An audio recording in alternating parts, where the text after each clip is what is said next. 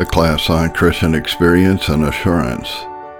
From the narrated Puritan podcast, Spiritual Conflict, Satan's Temptations, Evil Thoughts. We have spoken of the Christian's enemies in the general. It is now intended to enter into a more particular view of the conflict which is experienced by the pilgrim to Zion. Reading from Archibald Alexander Thoughts on Religious Experience. Swarms vain thoughts may be reckoned among the first and most constant enemies of the servant of God. The mind of man is like a fountain which is continually sending forth streams. There is not a moment of our waking time when the rational soul is entirely quiescent. How it may be in our sleeping hours, this is not the place to inquire, as we are not at that stage engaged in this warfare.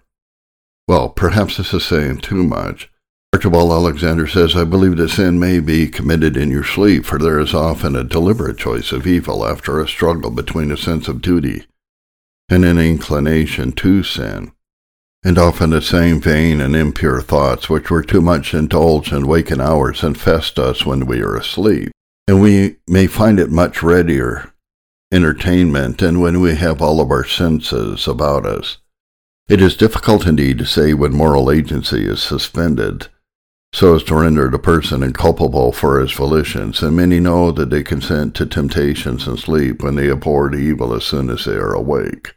In other cases, inclination is indulged with not the least sense of the moral turpitude of the act, but in some cases people in sleep consent to sin with the clear apprehension of the evil of the thing to which they consent.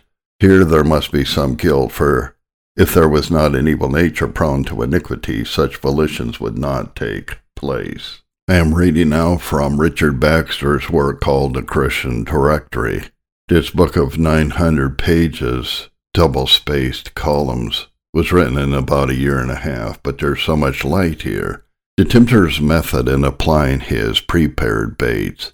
Temptation 1. The devil's first work is to present the tempting bait in all of its alluring, deceiving properties, to make it seem as true as may be to the understanding and as good and amiable as may be to the will. To say as much as can be said for an evil cause, he makes his image of truth and goodness as beautiful as he can. Sin shall have sugar on top of it, and its pleasure shall be his strength. Sin shall have its wages paid down in hand. He will set it out with full mouth praises. Oh, what a fine thing it is to be rich and please the flesh continually, to have command and honor and lusts and sports, and whatever you desire. Who would refuse such a condition that they may have it? All this will I give you was the temptation which he thought fit to assault Christ himself with. And he will corrupt the history of time past and tell you that it went well with those that took his way. And for the future he will promise them that they shall be gainers by it, as he did Eve, and shall have peace, though they please their flesh in sinning. William Gurnall in The Christian in Complete Armor says, The Christian is to proclaim and prosecute an irreconcilable war against his bosom sins. Those sins which have lain nearest to his heart must now be trampled under his feet. Said David, I have kept myself from my iniquity. Now, what courage and resolution does this require? You think Abraham was tried to purpose when called to take a son, his son Isaac, his only son whom he loved, Genesis 22 2, and offer him up with his own hands and no other? Yet, what was that to this? Soul, take your lust, your only lust, which is the child of your dearest love, your Isaac, to sin, which has caused the most joy and laughter, from which you have promised yourself the greatest return of pleasures or profit. As ever you look to see my face with comfort, lay your hands on it, and offer it up. Pour out the blood of it before me, run the sacrificing knife of mortification into the very heart of it, and as freely, joyfully, for it is no pleasing sacrifice that is offered when your countenance is cast down, when your face is frowning and all this now before you have one more embrace from it. Truly, this is a hard chapter. Flesh and blood cannot bear this saying. Our lust will not lie so patiently on the altar as Isaac, or as a lamb that is brought to the slaughter which was dumb. but it will roar and shriek, yea, even shake and rend the heart with its hideous cries. Who is able to express the conflicts, the wrestlings, the convulsions of spirit the Christian feels before he can bring his heart to this work? Or who can fully set forth the art, the rhetorical insinuations with which such a lust will plead for itself? And then Satan, he'll extenuate in men's manner and tell you, Spud a little one, spare it, and your soul shall have its life for all of that. Another while he flatters the soul with the secrecy of it. He may keep me in your credit also. I will not be seen abroad in your company to shame you among your neighbors. Shut me up in the most retired room you have in your heart from the hearing of others. If you will only let me now and then have the wanton embraces of your thoughts and affections in secret. If that cannot be granted, then Satan will seem only to desire execution may be stayed a while is Jephthah's daughter of her father. Let me alone a month or two, and then do to me according to that which has proceeded out of your mouth. Judges eleven thirty six and 37. Well knowing few such reprieve lusts, but at last obtained their full pardon, yea, recovered their favor with the soul. Now what resolution does it require to break through such violence and importunity, and notwithstanding all this, to do present execution? Here the valiant swordsmen of the world have showed themselves mere cowards who have come out of the field with victorious banners, and then lived, yea, died slaves to a base lust at home. As one can say of a great Roman captain who, as he rode in his triumphant chariot through Rome, had his eye never off a courtesan that walked along the street. Behold how this goodly captain that had conquered such potent armies is himself conquered by one silly woman. John Owen, a treatise on indwelling sin says, Therefore, often when we are ready to think sin quite ruined, after a while we find it was but out of sight. In an unsearchable heart it has hideouts and retreats where we cannot pursue it. The soul may persuade itself all is well when sin may be safe in the hidden darkness of the mind, which it is impossible that he should look into, for whatever makes something able to be seen is light.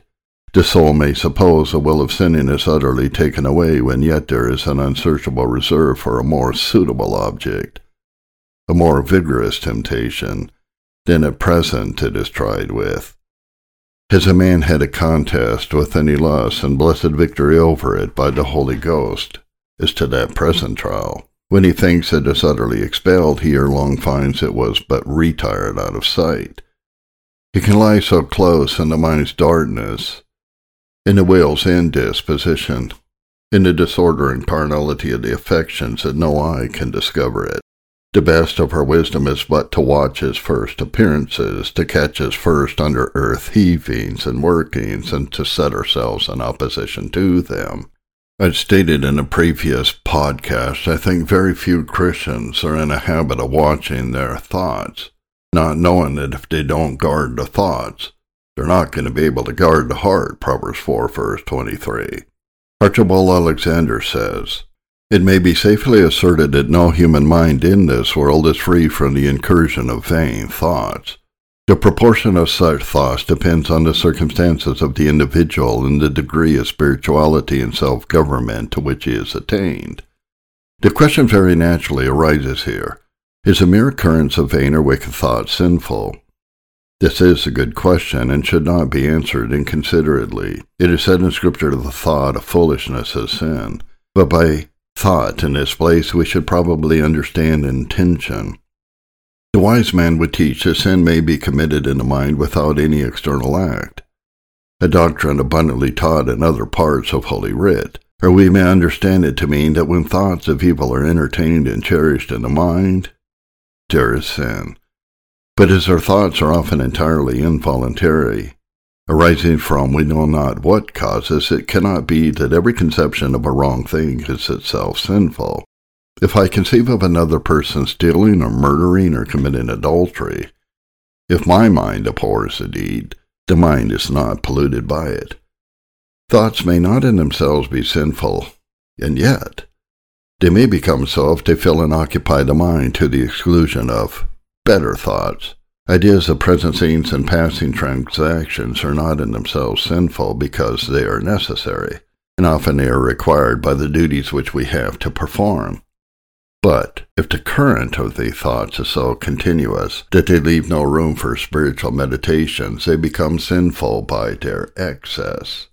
John Owen in The Grace and Duty Being Spiritually Minded says, The first thing which I would observe to this end is the present importunity of the world to impose itself on the minds of men in the various ways of insinuation in which it possesses and fills them.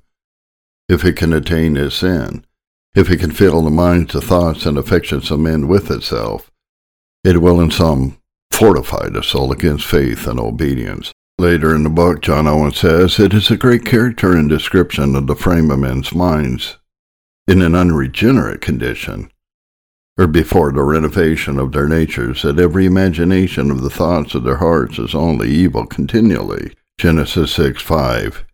They are continually coining figments and imaginations in their hearts, stamping them into their thoughts, vain, foolish, and wicked thoughts. All other thoughts in them are occasional, thence. These are the natural, genuine products of their hearts. So the dearest and sometimes first discovery of the bottomless evil, treasure of filth, folly, and wickedness, that is in the heart of man by nature from the innumerable multitude of evil imaginations which are there coined or manufactured and thrust forth every day. So the wicked are said to be like the troubled sea when it cannot rest, whose waters cast up mire and dirt. Isaiah 57:20. There is a fullness of evil in their hearts, like that of water in the sea. This fullness is troubled or put into continual motion by their lust and impetuous desires. So the and dirt of evil thoughts are continually cast upon them. It is therefore evident that the predominancy of voluntary thoughts is the best and most sure indication of the inward frame and state of the mind. For if it be so on the one side as to the carnal mind, it is so on the other as to the spiritual mind. Therefore, to be spiritually minded in the first place is to have the course and stream of those thoughts which we ordinarily retreat to. That which we approve of is suited to our affections, to be about spiritual things in this consists the minding of the Spirit. Archibald Alexander goes on to say, Every Christian has set time for their prayers and other devotional exercises, but if the mind on such occasions wanders off from the contemplation of those objects which should occupy it, such forgetfulness of God's presence and vain wandering of the thoughts are evidently sinful. And here is an arena on which many a severe conflict has been undergone and where, alas, many overthrows have been experienced by the sincere worshipper of God. There are many people, it is to be feared, who take little or no account of their thoughts, and who, if they run through the external round of their spiritual duties, they feel satisfied with themselves. Multitudes are willing to be religious and even punctilious in duty if no demand is made upon them for fixedness of attention, fervency, or elevation of affection. The carnal mind hates nothing so much as a spiritual approach to God, and the remainders of this enmity in the pious are the very law in their members which war against the law of the mind. Romans 7.23 This is the very core of their inbred sin from which all evil thoughts proceed, on account of which they need to be humbled in the dust every day that we live. Thomas Boston in Human Nature in its fourfold state say, To God groan under this woeful disposition of the heart. They acknowledge it, and set themselves against it, in its subtle and dangerous insinuations. The unregenerate, though most insensible of it, are under the power of self, and wherever they turn themselves, they cannot move beyond the circle of self. They seek themselves, they act for themselves.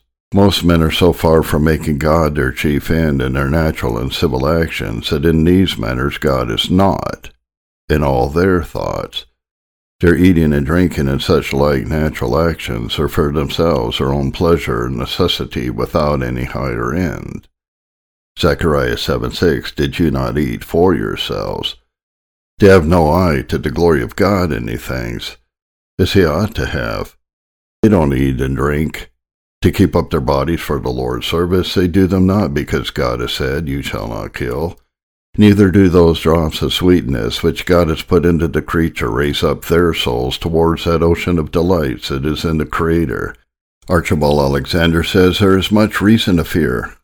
The many who appear to be serious Christians are not at all in the habit of watching their thoughts, and ascertaining evil that is in them. An old writer says, What busy flies were to the sacrifices on the altar, such are vain thoughts to our holy services. Their continued buzzing disturbs the mind and distracts his devotions. Bernard complained much of these crowds of vain thoughts. He said they pass and repass, come in, go out, and will not be controlled. I would fain remove them, but I cannot. This is in perfect accordance with Paul's experience.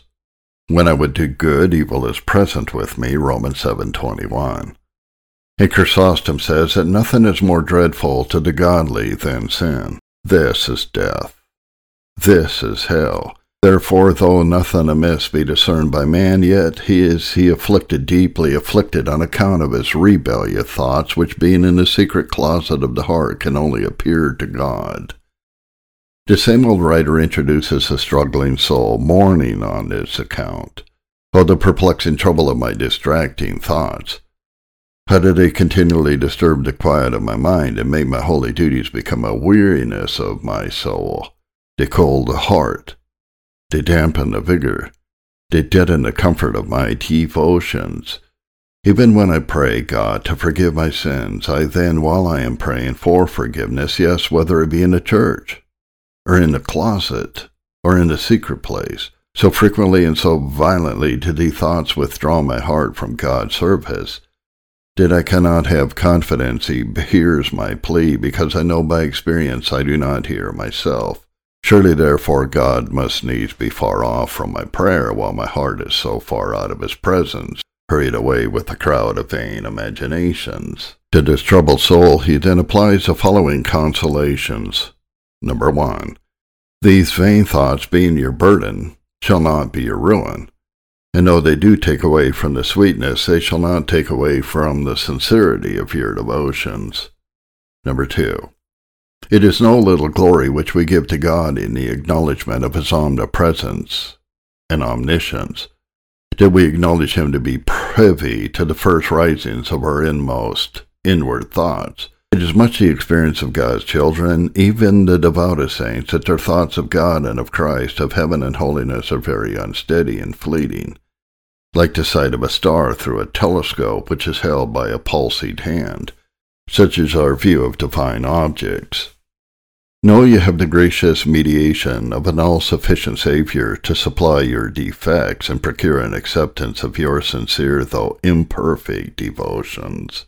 As you have the gracious mediation of an all-sufficient Saviour to supply your defects, so have you the strengthening power of his Holy Spirit to help your infirmities, which strength is made perfect in weakness. When you are emptied, it shall fill you when you are stumbled, it shall raise you. The experience of God's saints will tell you that they have long languished under this vexation of vain thoughts. Yea, after long conflict, have obtained a joyful conquest, and from mourning doves have become mounting eagles. Richard Baxter, in his Christian Directory, Directions Against Evil and Idle Thoughts, Direction 1. Know which are evil thoughts, and retain such an odious character of them continually on your minds as may provoke you still to meet them with abhorrence.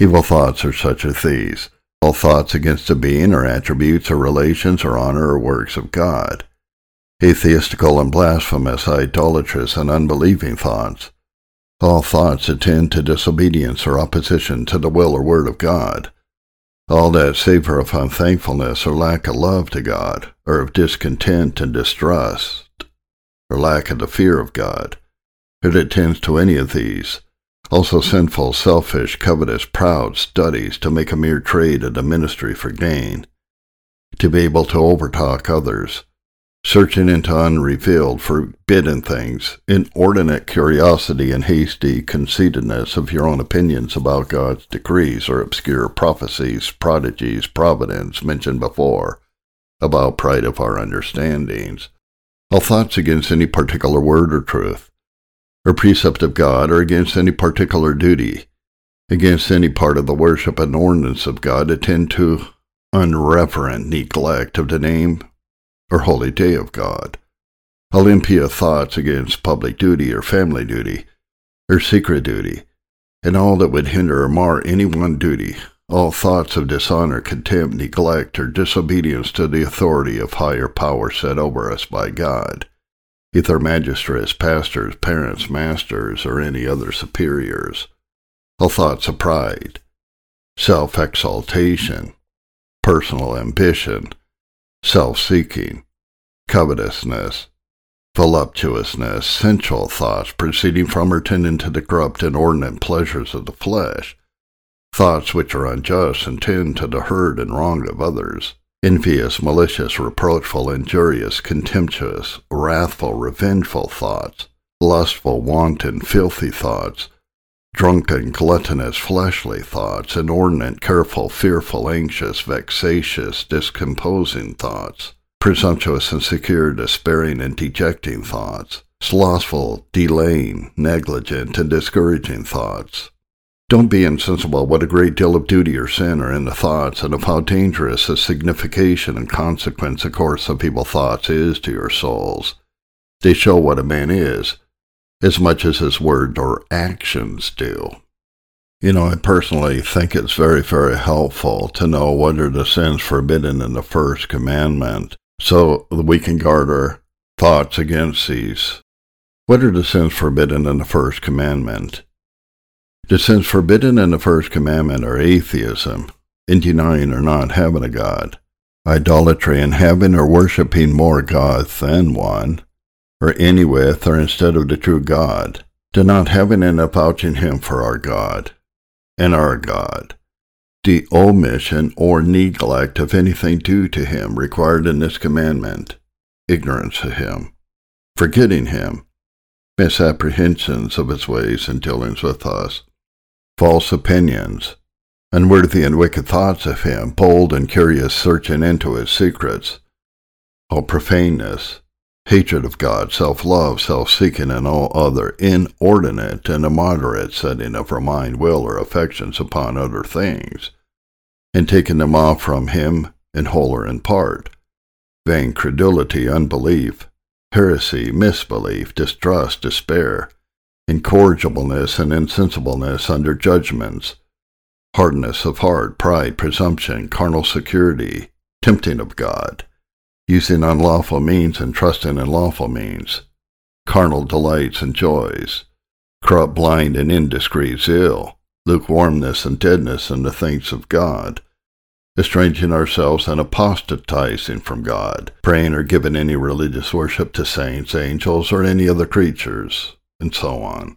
Archibald Alexander writes The conflict with vain and wandering thoughts is common to all Christians, and is the subject of their frequent and deep lamentations. But there are other conflicts which seem to be peculiar to some of God's children, or are experienced in a much greater degree by some than others.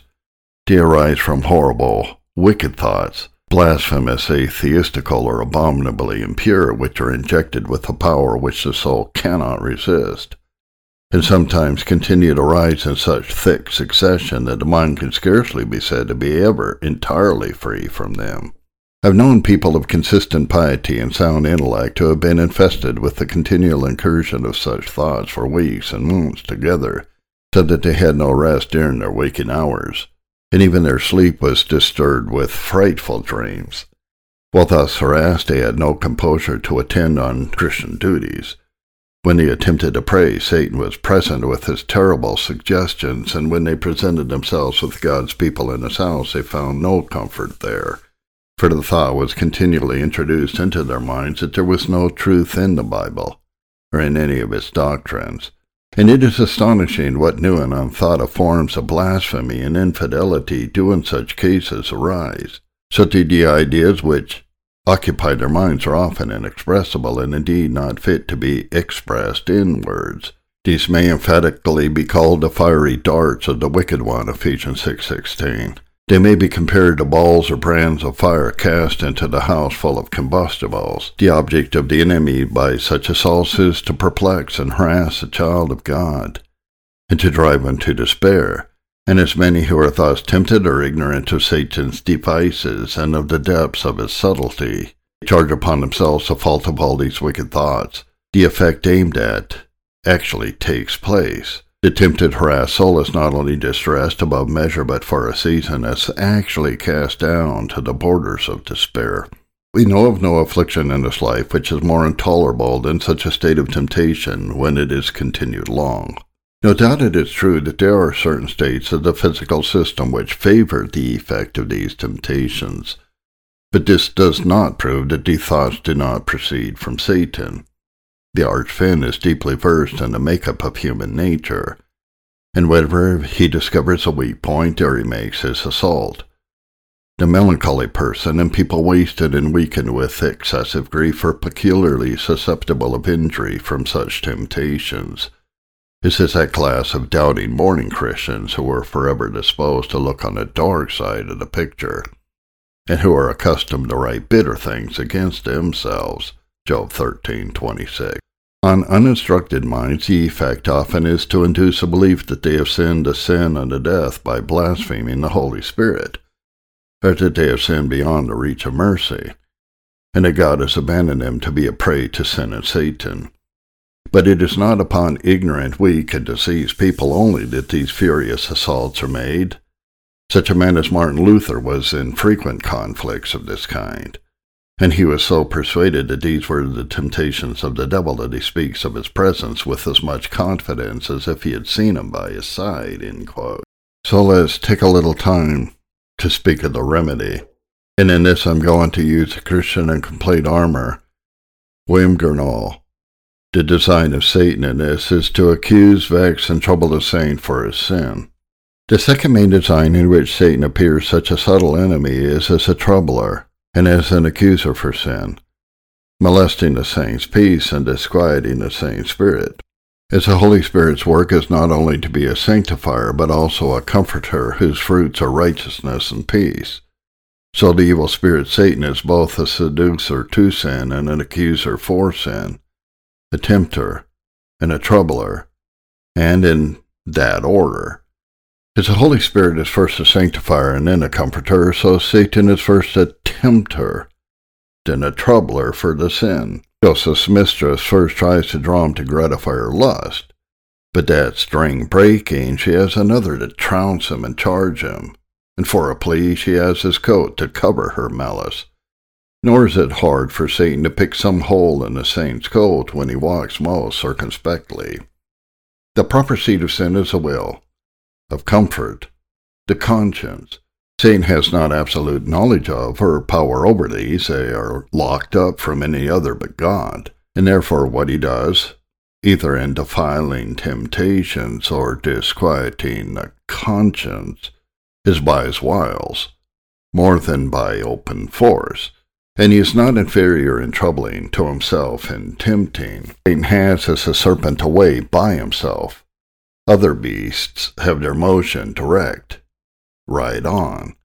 But the serpent goes askew, as we say, winding and writhing its body, so that when you see a serpent creeping along, you can hardly discern which way it is tending to. So Satan in his vexing temptations has many intricate policies, turning this way and that way, the better to conceal his design from the saint, which will appear in these following methods. The first wile of the devil, he vexes a Christian by laying his brats at the saint's door and charging him with that which is his own creature.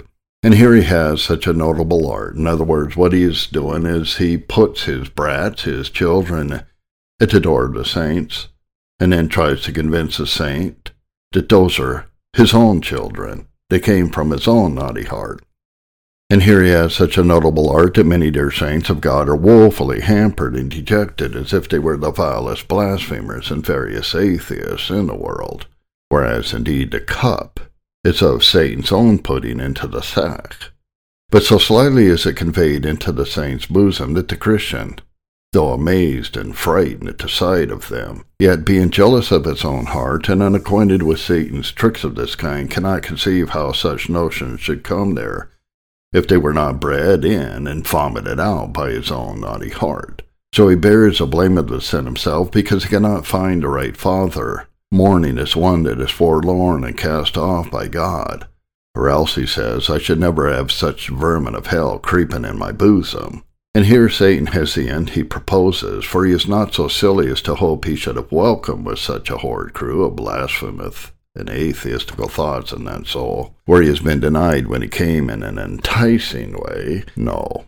His design is by way of revenge, because the soul will not prostitute itself to its lust, otherwise therefore to haunt it and scare it with those imps of blasphemy against God this is the way Sir Martin Luther, to whom he appeared, and when repulsed by Luther, went away and left a noisome stench behind him in the room. Thus, when the Christian is worsted Satan in his more pleasing temptations, being madded, Satan belches forth his stench of blasphemous motions to annoy and affright him, that from them the Christian may draw some sad conclusion or other. And Indeed, the Christian sin lies commonly more in the conclusion which he draws from them is that he is not a child of God than in emotions themselves. All the counsel, therefore, I shall give you in this case is to do with these motions as you use to serve those vagrants and rogues that come about the country, whom, though you cannot keep them from passing through your town, yet you look they do not settle in and live there, whip them and send them to their own home. Thus give these motions a law, in mourning for them, resisting of them, and they shall not be your charge it is like you shall seldom or be troubled with such guests, but if once you come to entertain them, and be Satan's nurse to them, then the law of God will cast them upon you. The second wile of Satan, as a troubler, is in aggravating the saint's sins, against which he has such a notable declamatory faculty. Not that he hates a sin, but he hates a saint. Now in this his chief subtlety is so to lay his charge that it may seem to be the act of the Holy Spirit. He knows an arrow out of God's quiver wounds deep, and therefore when he accuses, he comes in God's name. If suppose a child were conscious to himself of displeasing his father, and one that owes him a spite to trouble him should counterfeit a letter from his father, and cunningly convey it into the son's hand who receives it, is from his father, and this he charges him with many heavy crimes. He disowns him, and threatens he shall never come in his sight and have a penny portion from him. And the poor son, conscious to himself of many undutiful carriages, and not knowing the plot of the devil, takes on heavily, and can neither eat nor sleep from grief. Here is a real trouble begot from a false and imaginary ground. Thus Satan observes how the squares go between God and his children. Such a saint he sees tardy in his duty, faulty in that service, and he knows a Christian is conscious of this, and that the Spirit of God will also show his distaste for these, both which reasons prompt Satan to charge at length. Reckon up all the aggravations he can think of and give it to the saint, is sent from God. Thus he taught Job's friends to pick up those infirmities which draw from him in his distress and shoot them back in his face, as if indeed they had been sent from God to declare him an hypocrite and denounce his wrath against Job for them. But how would we know the false accusation of Satan from the abuse of God and his Spirit? 1. If they cross any former act or work of the Spirit in your soul, they are Satan's, not the Holy Spirit's. Now, observe Satan's scope in accusing the Christian and aggravating his sin is to unsaint him and persuade him he is but an hypocrite. Oh, says Satan, now you have shown what you are. See what a foul spot is on your coat. This is not the spot of a child. Whoever that was the saint committed such a sin after such a sort. Your comforts and confidence which you have bragged of were false. I warrant you. Don't you see Satan? At one blow dashes all in pieces. The whole fabric of grace which God has been rearing up many years in the soul must now at one puff of his malicious mouth be blown down and all the sweet comforts with which the Holy Spirit has sealed up God's love must be defaced with this one blot, which Satan draws over the fair copy of the saint's evidence. Well, soul, know for your comfort. If ever the Spirit of God has begun sanctifying or comforting work, and caused you to hope in His mercy, He never is, He never will or can be the messenger to bring the contrary news to your soul. His language is not yea and nay, but yea and amen forever. Indeed, when the saint plays the wanton, he can chide, yea, will frown and tell the soul roundly of his sin, as he did David by Nathan, Thou art a man. This you have done, He paints out his sin with such bloody colors as made David's heart melt as it were into so many drops of water. But that shall not serve his turn. He tells him what a rod is steeping for him, that shall smart to purpose. One of his own house, no other than his darling son, shall rise up against him. This happens in order that he may the more fully conceive how ill God took the sin of him, a child, a saint, when he shall know what it is to have his beloved child traitorously invade his crown and unnaturally hunt for his perilous life. Yet, not a word all this while is heard from Nathan teaching David to unsaint himself, or call himself a hypocrite, or doubt that he belongs to God, or to call in question the work of God in his soul. No, he had no such commission from God. He was sent to make him mourn for his sin, not from his sin to question his state, which God had so oft put out of doubt. Archibald Alexander writes, Many Eminent saints of God have experienced in various forms the same conflicts with the great adversary, and when we describe these temptations as frequent in the experience of the children of God, we do not speak without authority. Paul says, For we wrestle not against flesh and blood, but against principalities, against powers, against the rulers of the darkness of this world, against spiritual wickedness in high places. From this passage, it is evident that our spiritual foes are numerous and powerful, and that the believer's conflict with them is violent. It is a wrestling, or a contention which requires them to put forth all their strength and to exercise all their skill. Therefore it was that the apostle, who was himself engaged in this conflict, urges it upon Christians to put on the armor of God against such enemies. Armor offensive and defensive is requisite. And blessed be God, there is an armory from which such armor may be drawn. Here, Paul's enumeration of the several parts of this panoply the belt of truth, the breastplate of righteousness, sandals of the gospel peace, the show the faith. This he places highest as being an indispensable defense against the fiery darts of the wicked one the helmet of salvation, and the sword of the Spirit, which is the Word of God, to all which must be added prayer and watchfulness. The soul struggling with the intrusion of wicked thoughts may be supposed to express its feeling in anguish like the following. O my wretchedly wicked heart, which is a fountain from which proceed such streams of abominable thoughts. Surely if ever it had been washed in the fountain of Christ's blood, heard all purified by his Spirit, so foul a corruption could never cleave to my soul.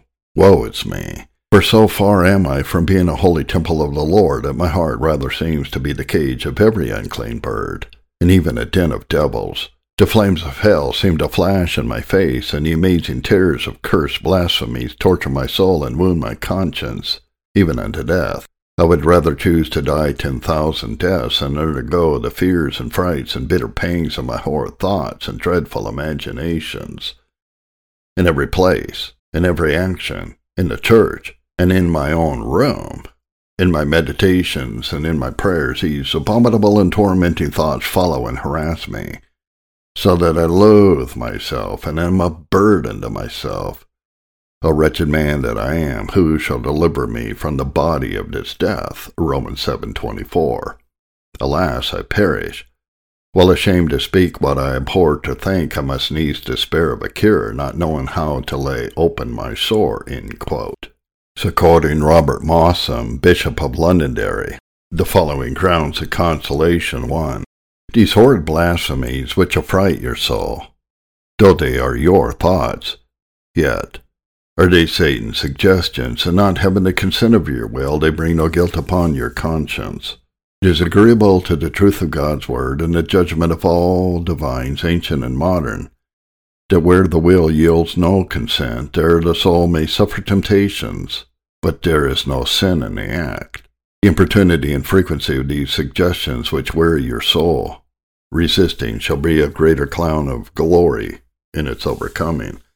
True it is that we know that anyone born of God does not continue to sin.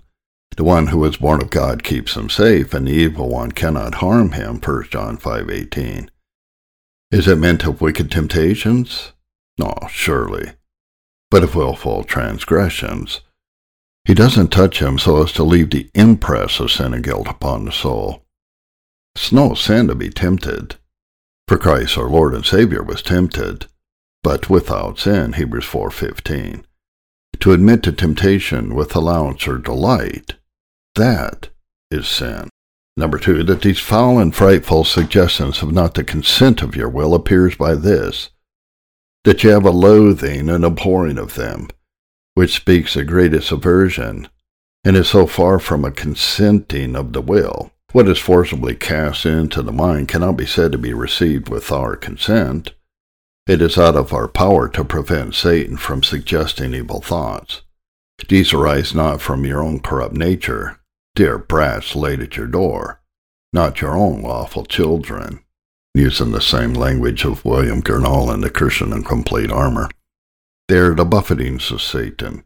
Paul had a messenger of Satan to buffet him, 2 Corinthians 12:7, which is a thorn in the flesh, was constantly pricking and keeping him uneasy, and tempting him to be impatient. He prayed earnestly and repeatedly to be delivered from this cross, but his request was not granted. Yet he received an answer more gracious and beneficial than the removal of the thorn would have been. For the Lord said to him, My grace is sufficient for you, 2 Corinthians 12 9. End quote. The heart assailed by Satan is like a city besieged, within which there lie concealed many traitors who, as far as they dare, will give encouragement and aid to the enemy outside. In his grace, a chief difficulty in the case of many temptations. For although there is not a full consent or a prevailing willingness, yet there is something which too much concurs with the temptations, except in shocking blasphemies which fill the soul with terror. The soul afflicted with these temptations is apt to think its case is singular, it is ready to exclaim, Never were any of God's children in this condition. It must be some strange corruption which induces the enemy thus to assault me in some awful displeasure of God towards me, which makes him permit such a temptation. To which it may be replied, afflictions of this kind are no new thing, and that with the real children of God such cases are not uncommon in every age, and occur in the pastoral experience of every faithful minister. Some people have for years been so afflicted with these temptations that they have pined away and have been brought near the gates of death. And these as well, people of no ordinary piety. So learn to discriminate between the temptations and the sin. Examine with care what transgressions may have occasioned this sore affliction.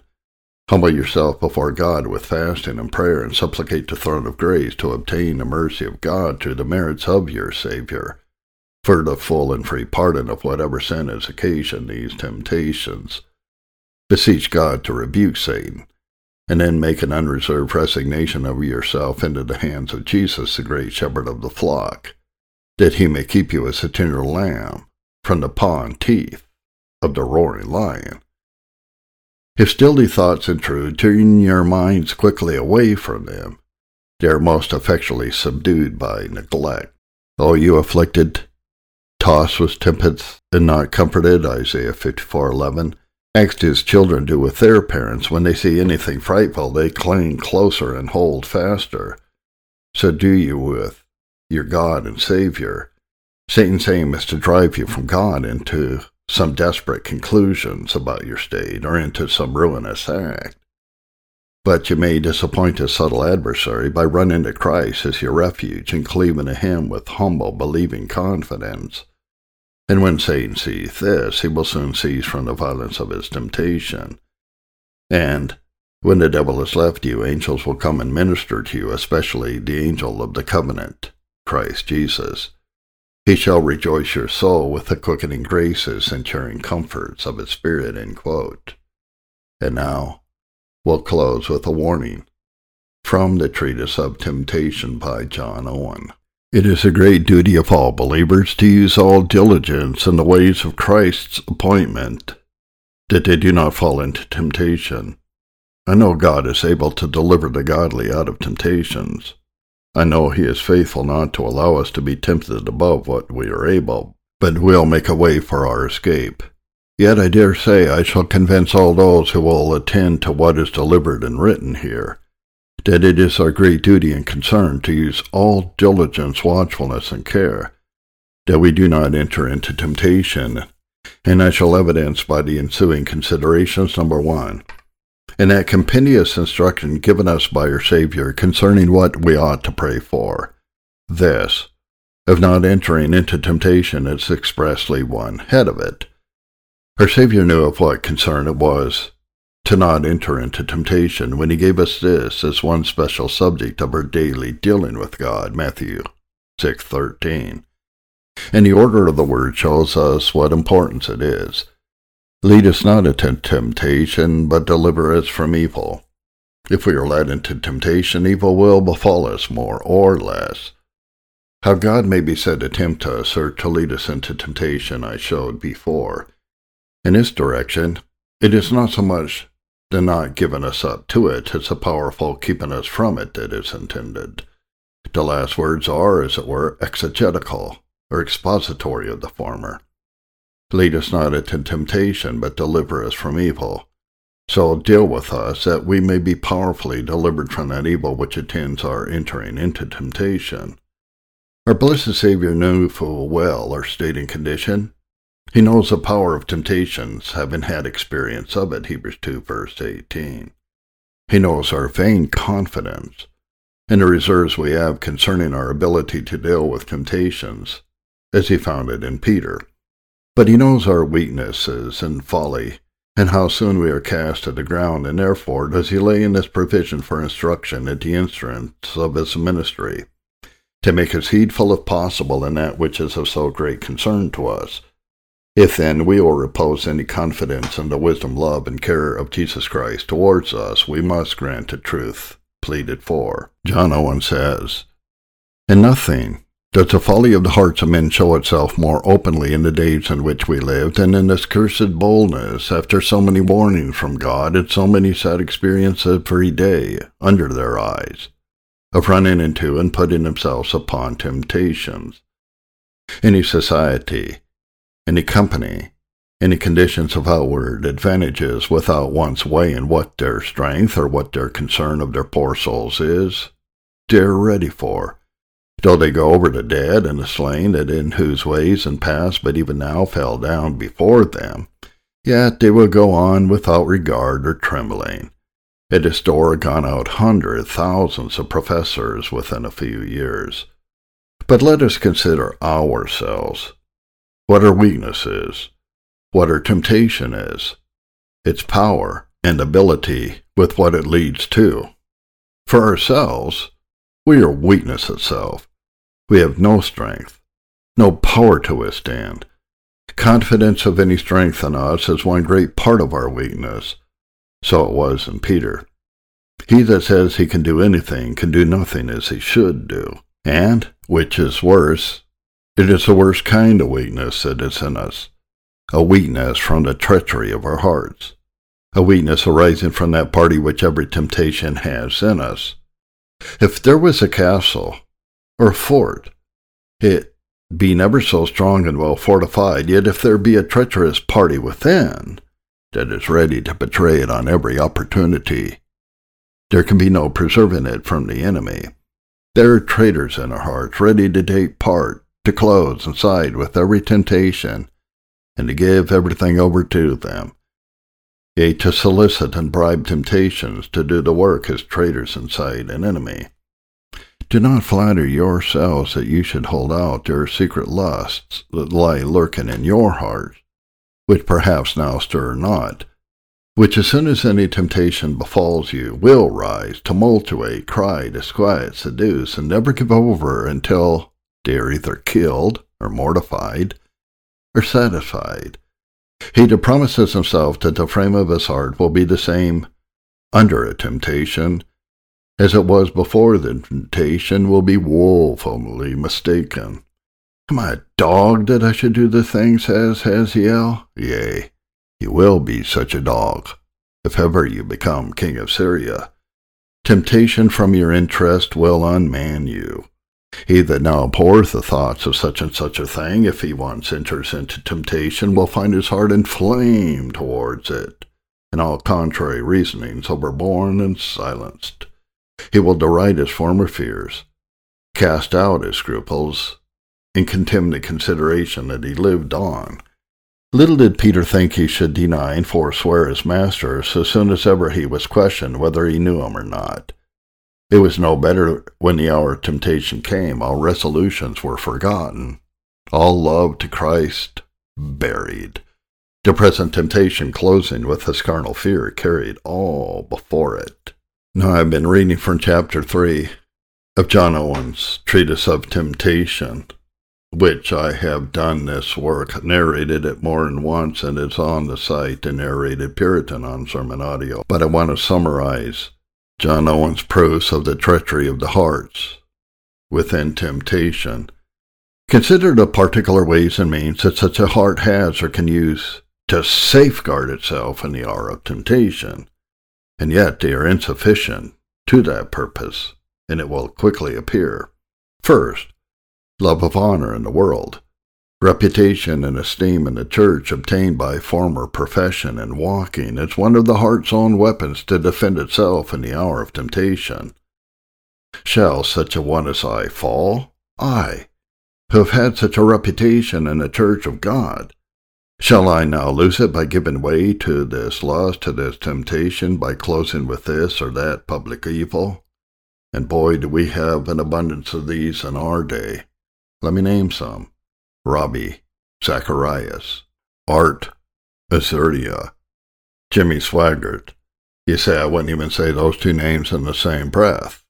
But if they both fell into fornication, adultery, and sexual sin, the shipwreck is the same. John Owen goes on to say, Disconsideration has such an influence on the spirits of some that they think it will be a shield and a buckler against any assaults that may befall them. They will die a thousand times before they will forfeit that reputation that they have in the Church of God. But alas, this is but a width or a new cord to bind a giant temptation with. What do you think of the third part of the stars of heaven, Revelation 12:4? Had they not shone in the firmament of the church?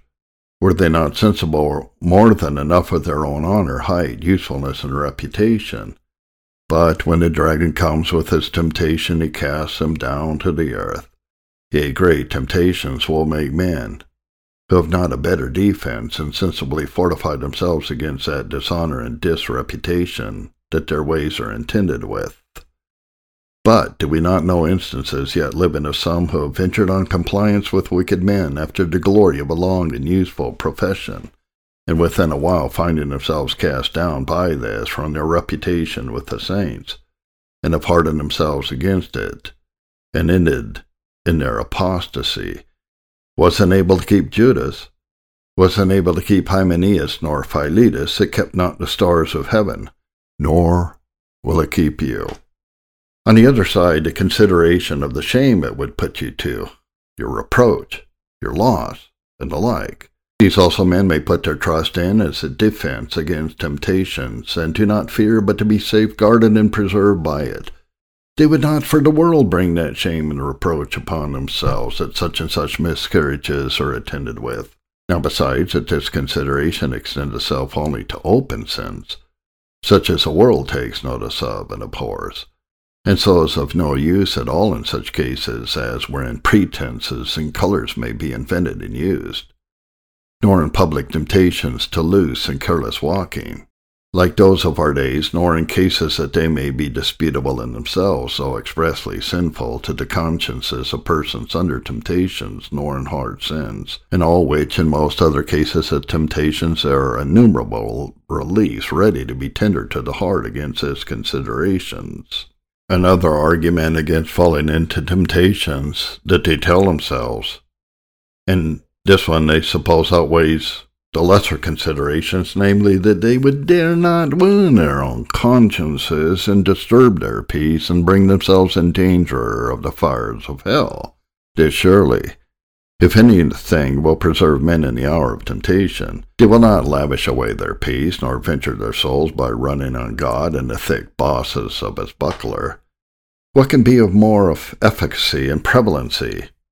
I confess this is of great importance, and oh, that it were more pondered than it is, that we laid more weight upon the preservation of our peace with God than we do. Yet I say that even this consideration in him who is off or from its watch, and does not make it his work to follow the other rules insisted on, will not preserve him, for the peace of such a one may be a false peace or security, made up of presumption and false hopes. Yea, though he be a believer, it may be so. Such was David's peace after his sin, before Nathan came to him. Such was the church of Laodicea's peace when ready to perish, and the church of Sardis her peace, when having a name to live, dead. Suppose the peace cared for and proposed to safeguard the soul be true and good, yet, when everything is laid up in this one bottom, or fear only dependent upon this, when the hour of temptation comes, so many reliefs will be tendered against this consideration as will make it useless. This evil is small. It is questionable doesn't fall openly and downright upon the conscience. I do but fear consequences. It may be I may keep my peace notwithstanding falling into this. Others of the people of God have fallen and yet kept or recovered their peace. If it be lost for a season, it may be obtained again. I will not solicit its station any more, though peace be lost, safety may remain and a thousand such pleas there are, which are all planted as batteries against this fort, so that it cannot long hold out. And that's a reading from Of Temptation. Thank you for tuning in to this podcast from the narrated Puritan, an analysis of Christian experience and assurance of temptations, of evil thoughts, of the Christian warfare.